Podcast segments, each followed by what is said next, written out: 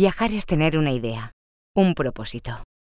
Es darse cuenta de que el mundo es más pequeño cuanto mayor es el viaje. Viajar es imaginar el viaje.